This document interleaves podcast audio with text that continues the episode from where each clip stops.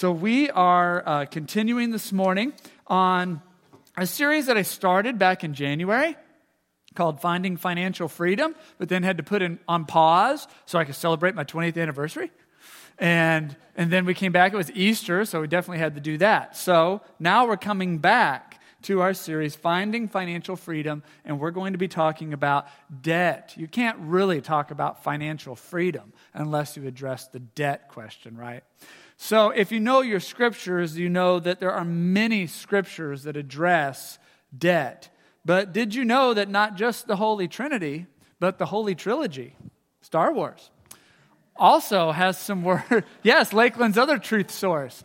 Uh, uh, Star Wars has some words about debt. So here's a few words about debt from Star Wars Return of the Jedi. It's a trap. There it is. There it is. It's a trap. Debt is a trap, and we are falling into it. So, Proverbs 22 7 is our key verse today. It says, Just as the rich rule over the poor, so the borrower is the servant to the lender. Now, how's that? Some translations say slave. How does someone who borrows money wind up being a servant or a slave to the one who loaned it to them? Well, let's take a look. Um, here is the average American household and what they owe on credit cards. Uh, $15,600 the average American household owes on credit cards. And because of interest, if they don't buy one other thing, it will grow all by itself $6 a day. The average American household owes, 20, owes $27,600 in automobile loans that grow all by themselves at the rate of $4 a day. The average American household owes $46,500 in student loans that grows at a rate of $9 a day. And we could keep going with the different types of debts mortgages. America's newest mega debt is medical debt. Debt owed on medical bills is now the number one cause of bankruptcy in the United States. During an hour here at church, the average American is wrapping up $1.34 in new debt just because of interest. You're just here trying to worship God, gain some wisdom from Scripture. You're not buying a thing. And the average American is racking up an additional $1.34 just during the hour uh, here at church. By the end of the week, that'll be $226 in additional debt for which you receive nothing. Christian financial guru Dave Ramsey has a really enlightening page in his book, Financial Peace, that I'd like to share with you, and I hope you'll always remember. It says, When you go into a furniture store to browse and the salesperson comes to ask, May I help you? You always say, Oh no, I'm just looking. Why? Because we all know that furniture stores are in it for the money. They have a product line like sofas, dining room suites, bedroom suites. And if you buy one, they make a profit. So we build up sales resistance and we say, I'm just looking. I have a secret for you. Banks are not nonprofit companies, they have a product line too. They sell debt.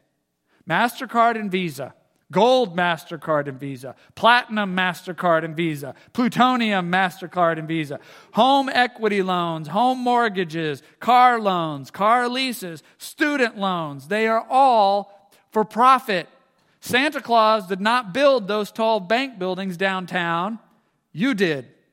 The only difference between the bank and the furniture store is that in the furniture store we say, I'm just looking. But we crawl on our hands and knees into the bank lobby begging to buy their product. Oh, give me one of each of those, please.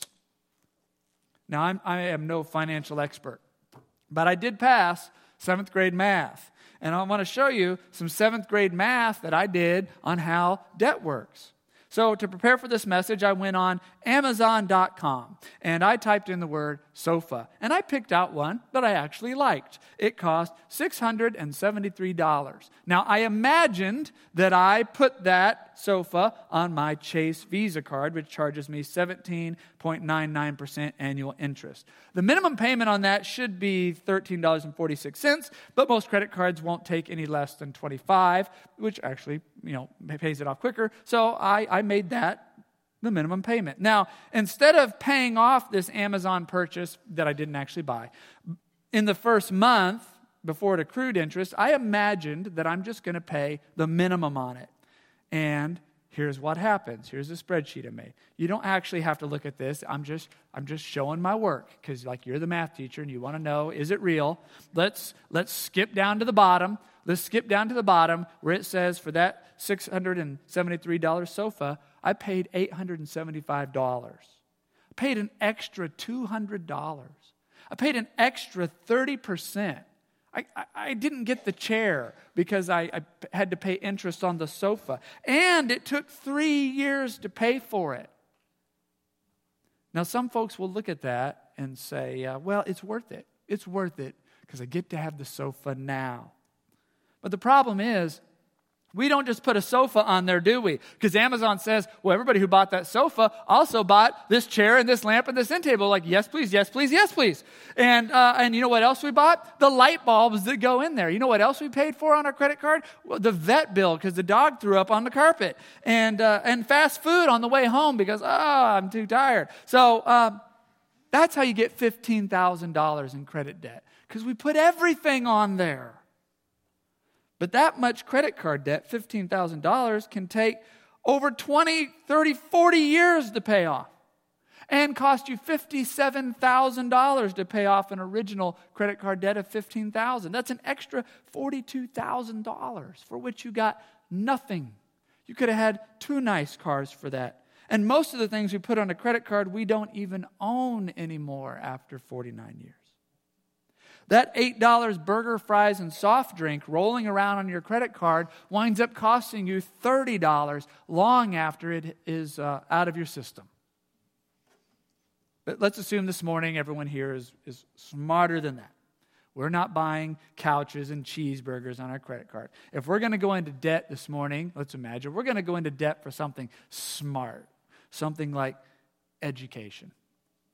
Now, when I went to college, student loans charged 2% interest. It was the cheapest debt you could get, and, and the much higher wages you could earn with a college degree almost made it worth it. Those days have ended.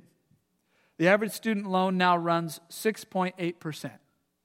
And tuition is much higher. Rolla, where my daughter wants to go to college, tuition, room and board, $21,000 annually. Now, if you slap that on a student loan You'll pay $495 a month for the next 12 years, which will include an extra $45,000 in interest debt for which you get nothing. It's a trap. And then there are the deadly traps, things that make student loans and credit cards look like charity work. Auto loans, especially if they last more than three years. Auto loans work as long as nothing goes wrong. But get into a wreck and you'll quickly learn that you owe more on the car than it's worth almost immediately when you leave the car lot. Adjustable rate mortgage loans, ARM loans on houses, the most dangerous way to purchase a home. Payday loans, 400% interest loans designed by their creators to take your car from you if they work properly. And the relationship destroying practices of co signing for loans for friends and relatives. Proverbs 17, 18 says, It's poor judgment to guarantee another person's debt or put up security for a friend. Proverbs 22, 26 says, Don't agree to pay another person's debt or put up security for someone else. If you can't pay it, even your bed will be snatched from under you. So, in our culture, there are basically two types of people those who already know that debt is a trap and then a lot of people in their teens and early 20s. So, in this message this morning, if you're in your teens and early 20s, this is for you to know how dangerous debt can be. This is the age at which they come at you with credit cards and student loans and car loans to get you hooked early and enslaved for at least the first half of the rest of your life. Don't be sucked into debt. Find any other way to live besides that. Now, for those who already know how dangerous debt can be, that is either because somehow you always knew it and you never got into it and you're never gonna, or you were trapped in it for a while and now you're free and you don't intend ever to go back, or you're trapped in it right now. So, as a church, the best work we can do after pointing out the danger of debt and that it's not a privilege but a trap, the next best work we can do is to help those who are trapped in it be free. And so that's uh, what we want to do with the rest of our time. So, in this message, uh, in message one of this series back in the, that first week of January, remember we called it Free Your Mind. You have to change the way you think about yourself and about possessions and about money if you're gonna, if you're gonna be free. What got us into debt, you and I, was trying to act like we were rich before we actually were. You know, rich people can buy a $670 couch off Amazon any day of the week they want to. But you and I charged it so we could feel rich today. But since we weren't, now we're still paying for that couch that should have been ours $200 ago. Proverbs 23 4 says, Don't wear yourself out trying to get rich. Be wise enough to know when to quit. In the blink of an eye, wealth disappears, for it will sprout wings and fly away like an eagle. Proverbs 28 22. Greedy people try to get rich quick, but don't realize they're headed for poverty. So, once again, we're back saying you've got to free your mind. You've got to stop trying to live like a rich person when you actually can't afford to do that yet. You have to make this commitment to yourself I will spend less than I earn. That's it. I will spend less than I earn. Now, we're going to practice saying that together because it's good practice, kind of a fake it till you make it moment. So just, just say the words, just see how they feel. Are you ready? I will spend less than I earn. Now, some of you are ready to take the step of saying it and believing it and living it. So, for just those who want to say it, live it, believe it, let's say it with a little more zip. I will spend less than I earn. Amen. And here we go. For those of you who want to do things a different way, here are some ways to do some things differently. Let's talk about the tale of two cars. So many people in our culture assume you have to have a car payment. Um, the average American who buys a car this year will buy a car for, on average, $26,000. They will put that on a six year loan. They will pay $475 a month for it. How do you compare to the average American already? They will drive that car for six to seven years, and then they'll begin the whole process again. Now, I turned 44 this year, and I have never had a car payment. I sit around and I wait for really cheesy used cars that are in good condition. Grandma bought it brand new in 1996. She drove it to the grocery store three times and then she sold it to me. That's what I'm looking for. I've never paid more than $3,000 for a car. It embarrasses my wife and children. I drive them until they quit working. Now, even that, even that is not the smartest plan. Here's an idea I read about that I thought was good enough to share with you and share with me. So, but first let's review the normal plan. Now, the average American's broke with $100,000 in debt, right? So the normal broke American plan is this. Buy a car for 26,000, drive it 6 to 7 years. Do it again, 26,000. Do it again, 26,000. During that entire 18 to 21 year period, pay $475 a month in car payments. But because you're also paying interest for those three cars, you spend $97,000. And for argument's sake, don't save anything on that plan. But what if there is another way? What if you started out buying one of Garrett's cheesy used $3,000 cars? It's ugly, but it gets you there. Now you have the $475 that you were willing to pay in car payments to keep for yourself and to put it into your own bank. Well, after two years, you have saved $8,400. So you only had to drive that lame car and drop your daughter off a block away from school for 24 months. Now you sell that car, pocket the very little money you will get for it, and then you buy a used Honda or Nissan or one of those really reliable used cars for $8,000. $8,000 used cars are, are, there are many that are very reliable. And you just bought one with cash. So you still don't owe a car payment. You can keep paying yourself that $475 you were once willing to pay in payments. Well, after six years, even your 8,000 used car is about done. But guess what? In six years, you have saved $28,900. Now you can buy that same $26,000 car that you were planning on making payments on, except in cash. It's yours. And by the time it has 150,000 miles on it, you'll have saved another 26,000 for the next one. So here are the two plans side by side. Car 1, 3,000 bucks, last 2 years we hope. Car 2, uh, my $3,000 cars usually run about 7 years though. So hey, hey. All right. Um, car 2, $8,000. It ran 6 years. That's a pretty good one. But here it is, car 3, same one the other guy got. 26,000. Except you've been saving your own 475,000. You've never paid a dime in interest debt. So for your 21 years of cars, you've only spent $63,000.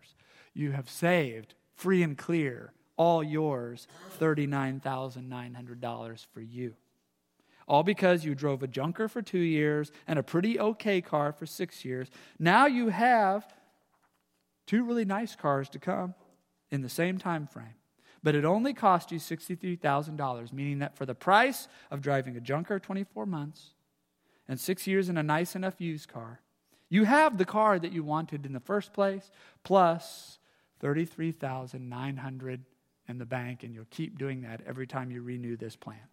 All because you never paid a dime in interest debt. What would you do if someone told you, six or seven years, I'm going to give you $33,900? you'd take the deal. And the whole plan assumed you just stuffed that money under the mattress and made no provision for earning interest or saving it in a savings account that even earns a tiny bit of interest. You might do better than I did on this spreadsheet if you apply more than seventh grade math skills to it. Let's talk about another little seventh grade math miracle I did on my Microsoft Excel spreadsheet on saving for retirement, the tale of two people saving for retirement. So watch this one. This is two folks with two different plans for saving for retirement. One has just gotten out of college at 22 and gets a job, and they put away 6000 a year toward retirement. The other person does not start yet. Now, interesting, this person who starts at 22, they stop when they're 30. I'm not suggesting that you stop when you're 30, but I just want to make a point with this. They stop when they're 30 and they'll never contribute again. Now, this other person's a little more like me. See, I'm coming to this way too late. I'm preaching this part of the message for those of you who are in your teens and early 20s. I wish someone had shown me this. All right? This person starts in at 45 realizing, oh, hey, I'm going to retire someday. So they're at 45, they start putting in 6,000, but they're not going to stop for eight years. They're going to do it for 20 years. They're going to do it for 20 years faithfully. Now, to make this spreadsheet, I walked over to Chris Lee, the music guy's office. I said, okay, you're in the simple IRA plan at the church. You've been here longer than anybody. What have you earned on average in the last 10 years? That includes the 2008 recession and everything. He said, including dividend payments, which I don't know what he's talking about, but he said that's important that you say for disclosure. Including dividend payments, average 11% a year. So I put that in the spreadsheet because a real person that works across the office from me was getting that on a very simple plan, same plan I'm in. Well, okay. So let's look at the end of life here 67. Not the end of life, sorry. into the spreadsheet. Into the spreadsheet. Good heavens. Into the spreadsheet. All right, 67 years old. That, that, that person who started at 22 and then stopped when they were 30, $3.5 million to retire on. Person who did not start until 45 but gave for 20 years, half a million. So if you're in your teens and early 20s, the moral of the story is start right now. And for the rest of us, same moral. Start right now. As soon as you see this, the sooner you start, the bigger difference it makes. This is the power of interest when it's working for you and not against you. Now, is this church or is this a financial seminar taught by somebody who passed seventh grade math? All right. This is church if we give sight to the blind and set the captives free. That was the mission of the Christ and therefore the mission of the church. Well, so if you see debt differently when you walk out of here than when you walked in, if you no longer see it as a privilege but as a trap, then you've been given sight. I was blind, but now I see. So then, if we can share some concrete tools to move those who are already trapped in debt into freedom, then it's church. So that's what we want to do now. We want to provide some concrete tools to bring freedom to all. And it's going to be called this morning the debt snowball. This is a method of paying off debts um, that brings you feelings of success and progress and celebration. So, this was first shown to me by Pastor Dan, Reverend Dr. Dan now, um, as I sat in seats right like you're sitting when I was about 24. He gave this message. He gave it once a year. About the third time, I was like, oh, hey, he's talking to me. So maybe if you want to pick it up the first year, you could get ahead of the curve. Um, so here it is. Dave Ramsey talks about this every day on his radio show. He's the one that coined the term debt snowball to give you this picture of something that, as it rolls, it gathers strength and might.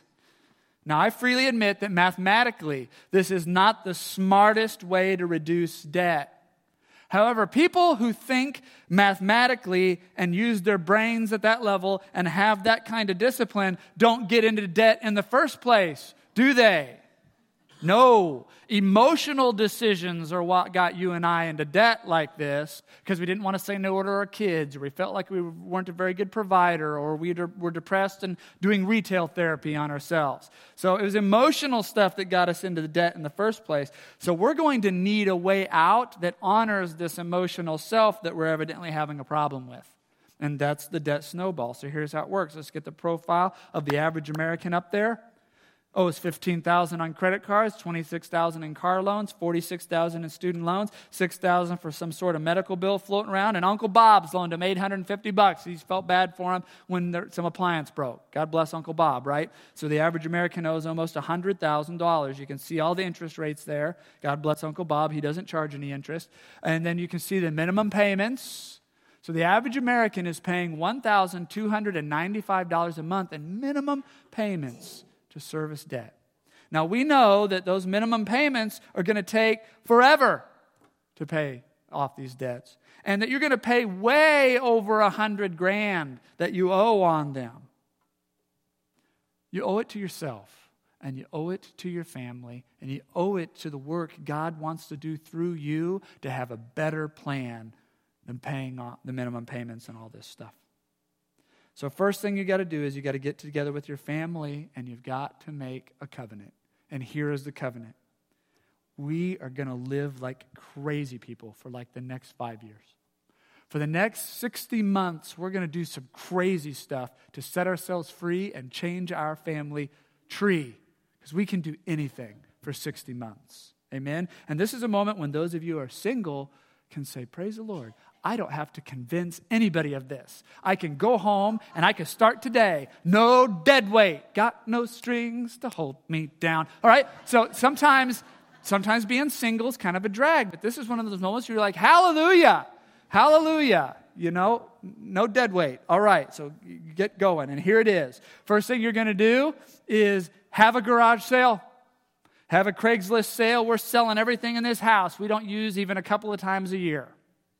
Uh, especially if it has payments attached to it.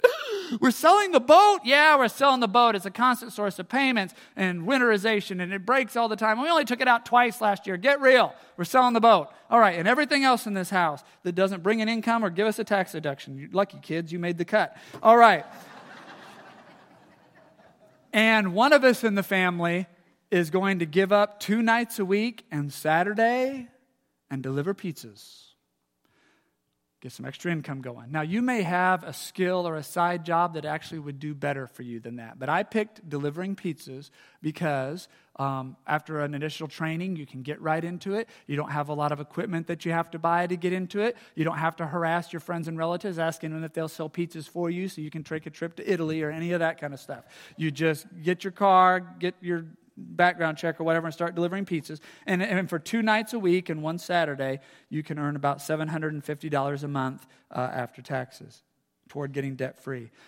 Now, during this time, we're going to postpone big family vacations. We're going to celebrate along the way. We're going to get to that. But the big family trips to Disney and all that, we're going to put that off for 60 months. We're canceling Netflix.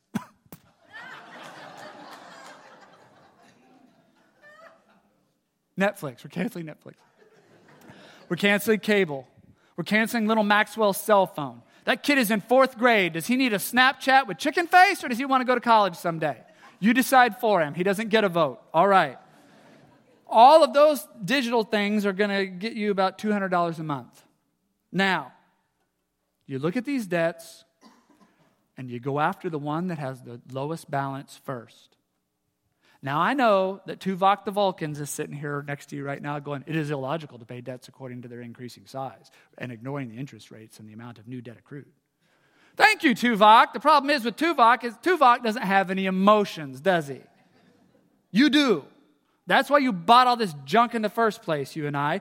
Um, so, so we're going to have a different plan than Tuvok, who's probably not in debt anyway. So we're going to pay everyone the minimum, but we're going to take the $950 a month we made delivering pizzas and not watching Stranger Things over and over again, and we're going to give it to Uncle Bob. And now you're going to have $100 left over from that. And you're going to take the whole family out to dinner and a movie or whatever it is that your family enjoys doing to celebrate. Take Uncle Bob with you. Celebrate that your relationship is not awkward anymore. And this lets your family know we lived crazy for just 30 days and it already did something. Now you start playing board games because board games are free. And you start going on hiking trails for fun because hiking trails are free. You keep delivering your pizzas and you put that $950 toward the medical bill. And in month seven, it's gone. Take another $100 and celebrate what these sacrifices are doing. Now, again, I know that someone in your house is going to go, Amy, better if we put that $100 toward the debt. But no, stop it. Be quiet. Vulcan, we're going to celebrate. The rest of us on this starship have emotions. So we're going to celebrate every time we get somewhere. All right, month seven. Now, take the $120 you used to pay on that medical bill and add it to your 950. So this is now it's starting to become the snowball. And you aim both of those cannons at the credit card. Month 20. By month 20, you're getting tired of delivering pizzas. And you have mastered Chutes and Ladders. And you have learned that, that Candyland is the worst board game ever conceived in human history. But you just retired $15,000 in credit card debt that was supposed to be with you for 20 years and you just paid it off in 20 months. Now take that, celebrate, and now take that $300 minimum payment and add it to your $1,200 and take aim at the car. Just over two and a half years, you are into crazy land now. Your fourth grader is going to be in middle school next year. Things are about to get really expensive, but you have freed yourself of $895 a month and minimum payments. Look at your debt profile now. Just got the student loan left. Should we stop now? I mean, the kids getting ready to be in uh, junior high, it's not fun for them anymore. They start to realize they're different than other kids. I mean, should we get them into three sports and get their smartphone back? They're really griping about that. They really miss that Snapchat chicken face. And how long is it? I mean, $46,000 is a lot of money. How long would it take to pay off $46,000? Like 25 years? How about 19 months? Because you're now destroying it with checks for $2,245 a month. 19 months, and you can just take that savings for three months and you can spend it on a $4,000 celebration, cruise to the moon or wherever it is you want to go that your family will never forget. Look at what happened when we chose for 60 months, and it didn't even last that long 54 months, and lived like crazy people. And not to mention, when you come home from your celebration cruise to the moon, you'll be saving $15,000 a year every year. You can get cable turned back on if you want to. You can turn Netflix back on if you want to. You can get Junior his phone. One thing for sure, you can quit delivering pizzas. By the time junior's out of high school, you'll have saved $60,000. And that all assumes you're stuffing the savings under a mattress. I didn't even make provisions for putting it even in a savings account at half a percent interest, much less investing. You could do better than this if you applied more than seventh grade math to it. Think of this story. You were $100,000 in debt you were going to take over 20 years to pay it down, and you were going to pay more than $200,000 into it. Junior was going to be 30 by the time you were debt free. Instead, in four and a half years, you are debt free. And you gave yourself a $1,295 a month raise. Just as junior is entering high school, convenient, you'll be needing it. Um, is this a reality? Well, let's just ask how many real life people in the room, the, the only thing you owe money to is on your house. If you have no debts other than payments on your house, let's hear just a little applause right now.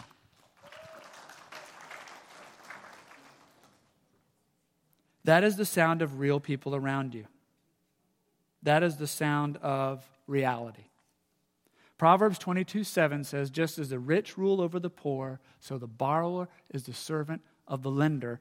But all those applause you just heard are people who serve no one anymore but the Almighty God. Now, if you want to give to a financial challenge that does things in the world, you can do that. You want to quit your high paying job so you can take a lower paying job that you feel really lose, uses your gifts and serves people, you can do that. You want to pay for part of your kids' college or all of your kids' college, depending on your income, to start them on a life with less debt or no debt, you can do that. You can do whatever you want to do when you serve only the Lord God who wants only good things for you, who gives generously to all without finding fault, and never charges interest for his blessings. And you know, one thing this plan also didn't include all the miracles that happen. All the miracles that happen when you put God first and seek him. You may even do better than what we've said here today. So earlier this year, when we did this series, we were working on a spending plan together. If you want to take out your homework card, you probably remember this. We were working on making a spending plan together, but in light of what you've heard today, you may want to rewrite this whole thing. You may want to rewrite it with more income from side job or side skill you got. You may want to rewrite it with less expenses from some stuff that's not adding to your family's bright future that you're going to put on hold for a while. You may sell a bunch of stuff. And you're going to aim every financial gun you've got at debt. In five years, you can come back and redo this, or maybe three years, maybe just a year for some of you. You can come back and redo one of these that will be glow in the dark with the light of financial freedom. All because you made a covenant to live crazy for the next whatever time period it takes. And you know what church is going to be for you who do that? Church is going to be the place where you come to every, every week to be reminded how important this is and to be reminded how much God wants freedom for you, how much He offers it to us, and all we have to do is take it. Church is going to be the place you come to. Well, no one will look at you like you're weird for the choices that you are making. Church will be a place where you come and we will support you and not be jealous of you or judgmental of you when you succeed. You ever notice this in your secular workplace? When someone succeeds, everybody gets jealous and actually makes fun of them. Like somebody loses a few pounds, and everybody's like, "Oh, I'm sorry, you can't go out to eat with us. You don't eat that sort of thing anymore." Like they make fun of you, like it, like you got a problem. You know, you're you're trying to pay down your debts, and you bring a brown bag to lunch. You're like, "Oh, I guess you can't go to Starbucks. You're too good for us." At church, we know that the brown lunch bag is the soldier's basic equipment who's fighting for freedom for his family tree. Brown lunch bag is the badge of honor. Starbucks is a sign of broke every day at Starbucks. And you can come here and no one's going to be jealous of you if you pay off stuff faster than we do. We'll celebrate you and be for you and encourage you. When you cancel, when you cancel ESPN, and your unchurched friends think you've lost your mind. This may be the only place on earth you'll be able to come to in our culture and get a pat on the back for finally coming to your senses and doing something that's right for your family and right for your family tree. Amen? Amen. We are for you because God is for you, and we reflect his mission in the world. That's what a church does. God's for his people, so the church is for his people. And we applaud all the strange choices we have to make in order to be different. And different in our culture is not broke. Amen. Well, I want to have a couple of real folks come up here because sometimes, you know, hearing a pastor say stuff, you're like, yeah, I don't know. Um, so here's some like real life people. These are two of my favorite real life people, Mike and Sarah Zung. And they have taken this journey and um, been very um, kind to share that with us. So, so tell me, guys, uh, before you were debt, you are debt free now, right? You just owe on your house. Yep. Yes. Okay. And before you were debt free, how much uh, debt did you have, and what kind of debt was it? Um, it was around 35, 40,000 or so, and it was all on um, student student loans, undergrad and graduate schools, student loans, and uh, car debt. Yes. And uh, so you're about half the national average in debt, but you're also talking your 20s, right? Yeah. So Yeah. you, you were just kind of getting into the game. Right. All right. Um, now, what made you want to change that? Um, so so I started listening to Dave Ramsey um, a few years out of out of college, and kind of doing that, and and and a few other podcasts. I really kind of immersed myself into it, probably on an, an unhealthy level. But um, yeah, so but it was something where it's just like it was very motivating to me, and so. Um, so yeah, I, you know, I came back and I like was talking to Sarah about it, and it's like we should do this, and so Yeah.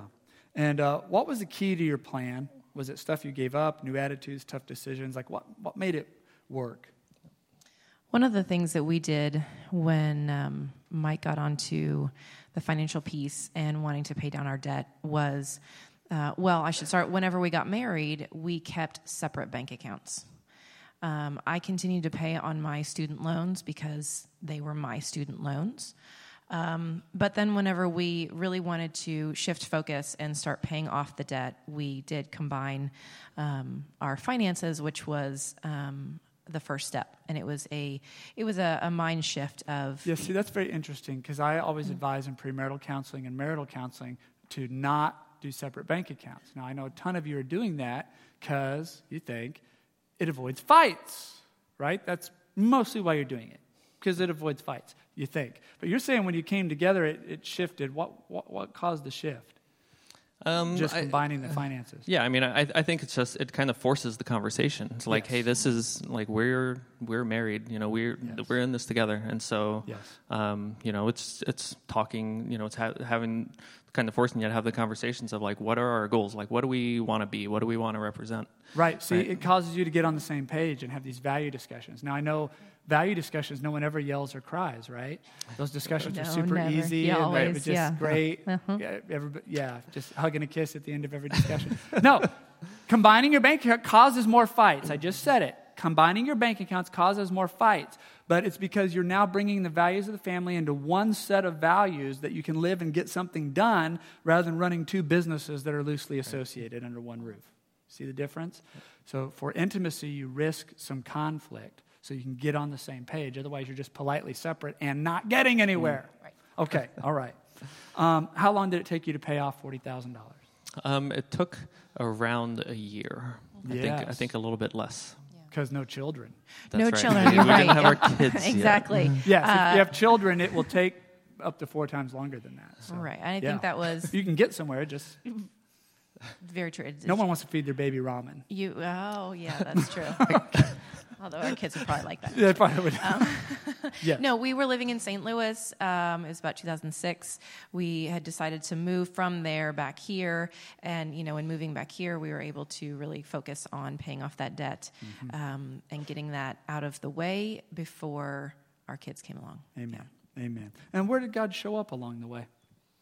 Well, we were talking about these questions and preparing for this morning, and I realized in thinking about the path and the trajectory that we've been on financially that God was always present. God wasn't um, showing up in large ways. We realized that God's presence was always with us in the decisions that we were making.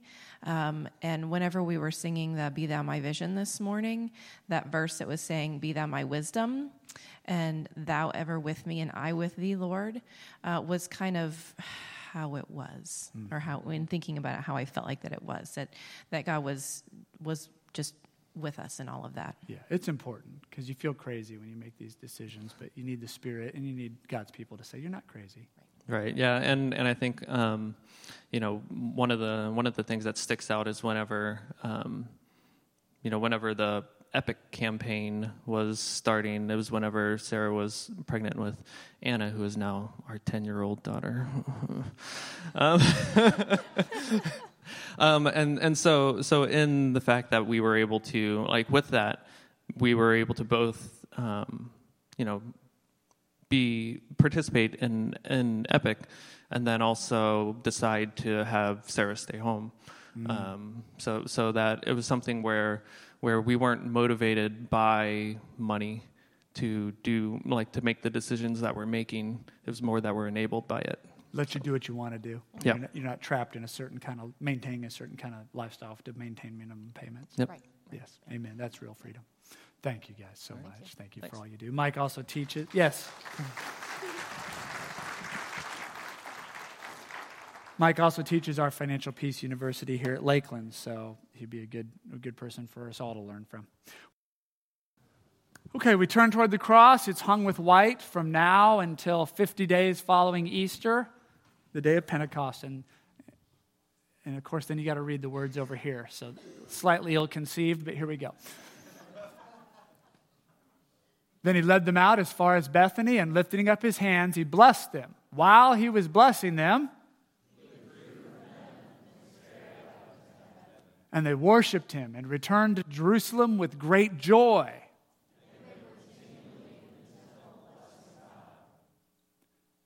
Now, to him who is able to do immeasurably more than we can ask or imagine, according to his power that is at work within us, to him be glory in the church and in Christ Jesus throughout all generations, forever and ever. Amen. Take hold of the freedom God wants for you. Amen. See you next week.